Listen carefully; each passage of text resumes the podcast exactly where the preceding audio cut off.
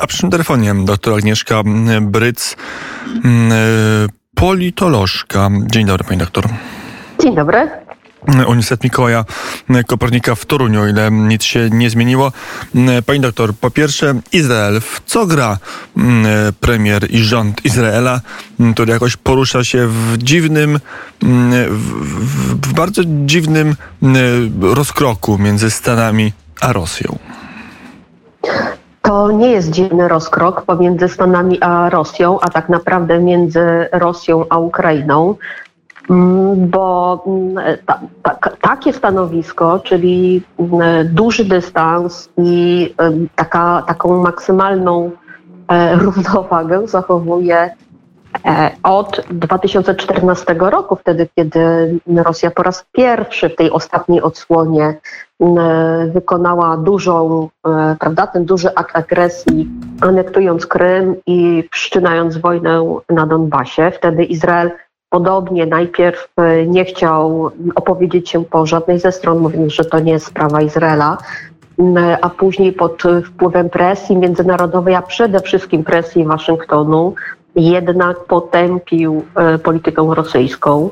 I dzisiaj w znacznym stopniu wygląda to podobnie. Natomiast zmieniły się też okoliczności, e, bo nawet jeżeli interesy, czy jakby te motywacje, czy motywy polityki bezpieczeństwa nakazują Izraelowi działać bardzo ostrożnie, to presja międzynarodowa jest znacznie większa niż jeszcze wcześniej, aby Izrael opowiedział się po właściwej ze stron.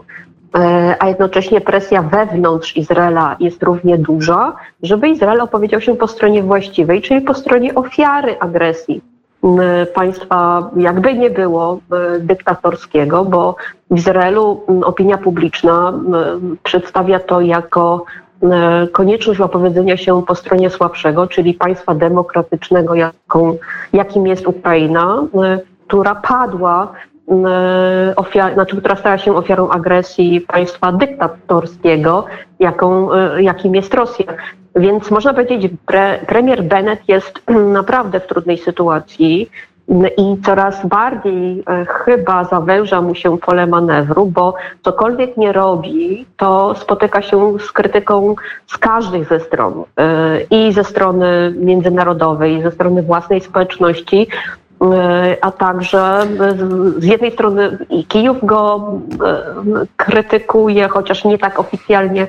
Moskwa także oczekiwała większych, e, większych postępów, ale krótko mówiąc, premier Izraela gra w równowagę sił. Czy ta równowaga, dzień dobry pani doktor. Dzień dobry. Czy ta równowaga jest e, zauważalna po sobotnim spotkaniu? Bo przypomnijmy, że premier Izraela, mimo to, że naruszył szabat, ale to może nie jest aż tak bardzo istotne, był pierwszym przywódcą, e, który spotkał się, przywódcą Zachodu, spotkał się z Władimirem Putinem i spotkali się panowie w minioną sobotę. E, jak po tym spotkaniu e, odbierany jest premier Izraela? Czy ta krytyka się nasiliła? Jeżeli tak, to z której strony? Czy w ogóle my mamy jakieś sygnały, e, czego dotyczyło to spotkanie niemalże prawie trzygodzinne? Mhm. To nie jest tak, że pomimo inwazji rosyjskiej na Ukrainę zablokowane zostały faktycznie wszystkie kanały komunikacji ponieważ w tym momencie jakby wykorzystywane są kanały nieformalne i takim właśnie jest e, Tel Awiw e, czy Jerozolima. E, wiemy, że jeszcze w trakcie, w tej fazie eskalacji, czyli przed operacją wojenną Rosji, Stany Zjednoczone, Waszyngton próbował e, i w zasadzie wywierał presję na, na rząd izraelski, żeby także wykonał swoją pracę, czyli e, skontaktował się Bennett z Putinem, a Ławrow nawet nie Ławrow, przepraszam, a Jair Lapid z Ławrowem. E, te wcześniejsze kontakty do niczego nie doprowadziły.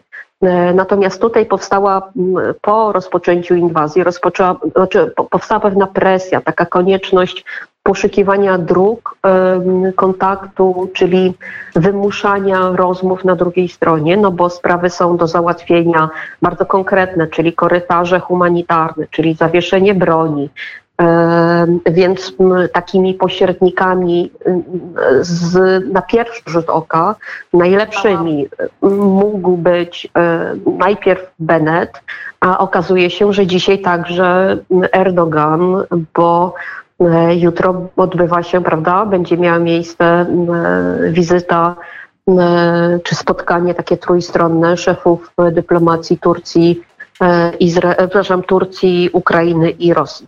Natomiast Natomiast jeżeli chodzi o sam, e, jeżeli chodzi o sam Izrael, to tylko proszę mi powiedzieć, bo ja już poproszę o podpowiedź co było drugą częścią pytania. Tak, Pytałam już... się o to spotkanie w Moskwie, które odbyło się w mhm. minioną sobotę. Czy my mamy jakieś sygnały, informacje y, na temat tego, tak, tak, y, o czym rozmawiano? Jak komentuje to także przede wszystkim prasa y, w samym Izraelu?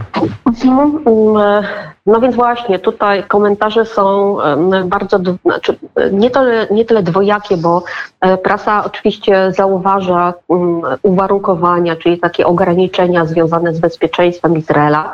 Zauważa to, że Rosja jest tym państwem, które de facto e, kreuje politykę w państwie sąsiednim, czyli w Syrii. I wszyscy zdają sobie sprawę z tego, nie podważają tego aksjomatu bezpieczeństwa, czyli tego, że e, Rosja ma wpływ poprzez swoją obecność militarną po sąsiedzku przez, przez wzgórza Golan na bezpieczeństwo Izraela.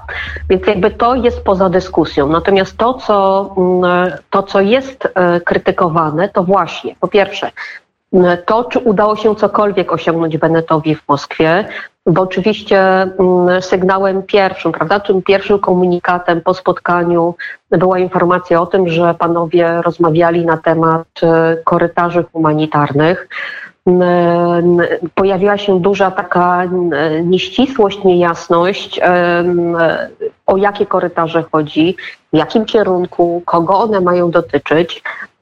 I następnego dnia Moskwa doprecyzowała, że chodzi o korytarze w kierunku, w kierunku Rosji i Białorusi, co oczywiście wywołało olbrzymią krytykę także w mediach izraelskich, które zauważyły, że e, to że nie można się w tym momencie ograniczać tylko i wyłącznie można czyli do kwestii korytarzy humanitarnych, że sprawa jest jakby, że tu chodzi generalnie o z jednej strony faktycznie korytarze humanitarne to jest ważne, ale ale e, jakby problemem jest egzystencja Ukrainy i nie, jakby Bennett powinien być takim bardziej zdecydowanym politykiem w rozmowie e, z Putinem i to właśnie było przedmiotem krytyki. Większość zauważa mediów to, że Bennett jest z jednej strony e, niedoświadczony w kontaktach z takimi liderami, przywódcami państw jak Rosja, że e, e, może być za słaby w swoim doświadczeniu i ulegać e, interpretacji czy takim obrazowi, który próbuje przedstawiać prezydent Rosji. Niektórzy zarzucali Bennettowi to, że stał się takim, prawda, tak, taki, takim pasem transmisyjnym, czyli ekranem na którym, prawda, poprzez który przekazywany jest przekaz, e, przekazywany jest, przekazywana jest narracja i hasła rosyjskie. Więc Bennett spotkał się z dużą krytyką. Dzisiaj się próbuje faktycznie bronić, że że to jednak są trudne, że to jednak jest trudne zadanie e, rozmawiać na, jakby ze stronami konfliktu i którąś z nich, a konkretnie Rosję, przekonać do tego, żeby wstrzymała e, swoją agresję.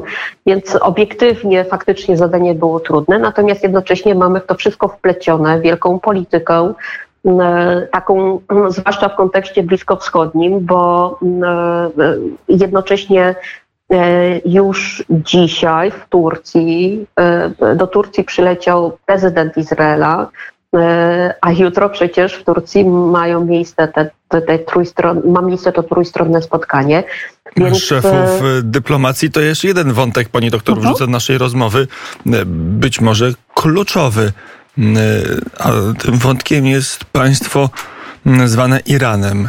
Na ile jest tak, że ewentualne zniesienie sankcji przez Stany Zjednoczone na Iran, tak żeby irańska ropa mogła popłynąć na rynki, co nieco spowolnić albo w ogóle zredukować pewien element wzrostu cen ropy naftowej w wyniku wojny i i sankcji na Ukrainę. Ale to jest tak, że, że, że tego się boi Izrael i dlatego tak dziwne ruchy wykonuje na arenie międzynarodowej. No właśnie, to był drugi wątek e, krytyki także w mediach izraelskich, więc oni zauważają e, zauważają także kontekst irański, bo Iran jest tematem ciągle, prawda? Jakby nie było, może dzisiaj schodzi na, na pozycję drugą, bo sprawy rosyjskie są, te rosyjsko-ukraińskie są pierwsze. E, no ale e, to nie jest tak, że nie zauważa się kontekstu irańskiego. E, oczywiście znaczna część publicystów próbuje wpisywać to w teorie spiskowe i to, że faktycznie nie ma wizyta Beneta w Moskwie nie miała nic wspólnego z Iranem. Natomiast to jakby koincydencja czasowa trochę zaprzecza takiej tezie ponieważ wiemy, że rozmowy naprawdę mają się ku końcowi, wiemy, że za moment zostanie podpisane porozumienie, ono będzie daleko idące, to znaczy będzie Iran faktycznie najprawdopodobniej e, odblokowany sankcyjnie, e, a to pozwoli Europie, ja nie mówię, i tutaj eksperci, od, od, od, którzy zajmują się polityką energetyczną, oni przestrzegają, mówią, mówiąc, że to nie jest takie proste ani szybkie, e, żeby e, Iran mógł zastąpić albo uzupełnić te brakujące dostawy surowca rosyjskiego. Natomiast my mówimy o horyzoncie czasowym tym dalszym, prawda? Czyli nie mówimy o tym, że za miesiąc ma do Europy popłynąć e, ropa irańska, natomiast mówimy o pewnej alternatywie dla e, surowca, z którego będzie Europa rezygnować, czyli dla surowca rosyjskiego. Więc mm, kontekst irański jest ważny, nie można go prawda, zignorować. A e, było takie domniemanie, że panowie nie mogli nie poruszyć tematu irańskiego, zwłaszcza w Moskwie, prawda, podczas rozmów e, Beneta z Putinem, zwłaszcza, że w zasadzie równolegle media rosyjskie, a konkretnie e, e, teraz już Państwu nie, nie, powiem, które, natomiast doniesienia rosyjskie były takie, i tutaj agencje informacyjne Rosji donosiły, że Rosja złożyła pewne takie zastrzeżenie do negocjacji w sprawie porozu nowego porozumienia jądrowego, e, żądając, aby te rozwiązania, jakie, jakiekolwiek będą, nie godziły w relacje handlowe, biznesowe rosyjsko-irańskie. Co mm, Bliski Wschód, Izrael i mm, jakby cała reszta odebrało jako próbę storpetowania albo takiego udowodnienia tego, że Rosjanie mają jakiekolwiek przełożenie na Iran. I tutaj pojawia się problem taki, ponieważ y, nam się wydaje, znaczy po, po, powszechnie panuje takie przekonanie, że Rosja ma duże przełożenie na Iran, co nie jest prawdą. E, sojusz irańsko-rosyjski jest tylko taktyczny. Tam jest naprawdę e, bardzo duża nieufność i tam jest bardzo duży protokół rozbieżności. Więc obie, oba państwa współpracują wtedy, kiedy muszą, a muszą w sprawie Syrii. E, natomiast problem Iranu i sankcji, znaczy problem e, programu jądrowego Iranu oraz sankcji nałożonych przez Stany Zjednoczone, e, w tym przypadku Rosjanie najchętniej doprowadziliby do podtrzymania tych sankcji, ponieważ to powoduje, znaczy powodowałoby, że Iran musiałby w pewnym stopniu polegać na relacjach z Rosją, więc jakby być może było tak, że w Moskwie, ale to są pewne spekulacje, że w Moskwie Putin mógł su sugerować e, Bennettowi, że Rosja jest w stanie w jakiś sposób utrudnić, e, e, zahamować, czy wpłynąć na to, żeby, żeby powstrzymać albo jakby, prawda, jakby przynajmniej czasowo podpisanie tego porozumienia. Natomiast nie jest to realne i ja nie sądzę, żeby Bennett uwierzył w taką możliwość dyplomacji rosyjskiej.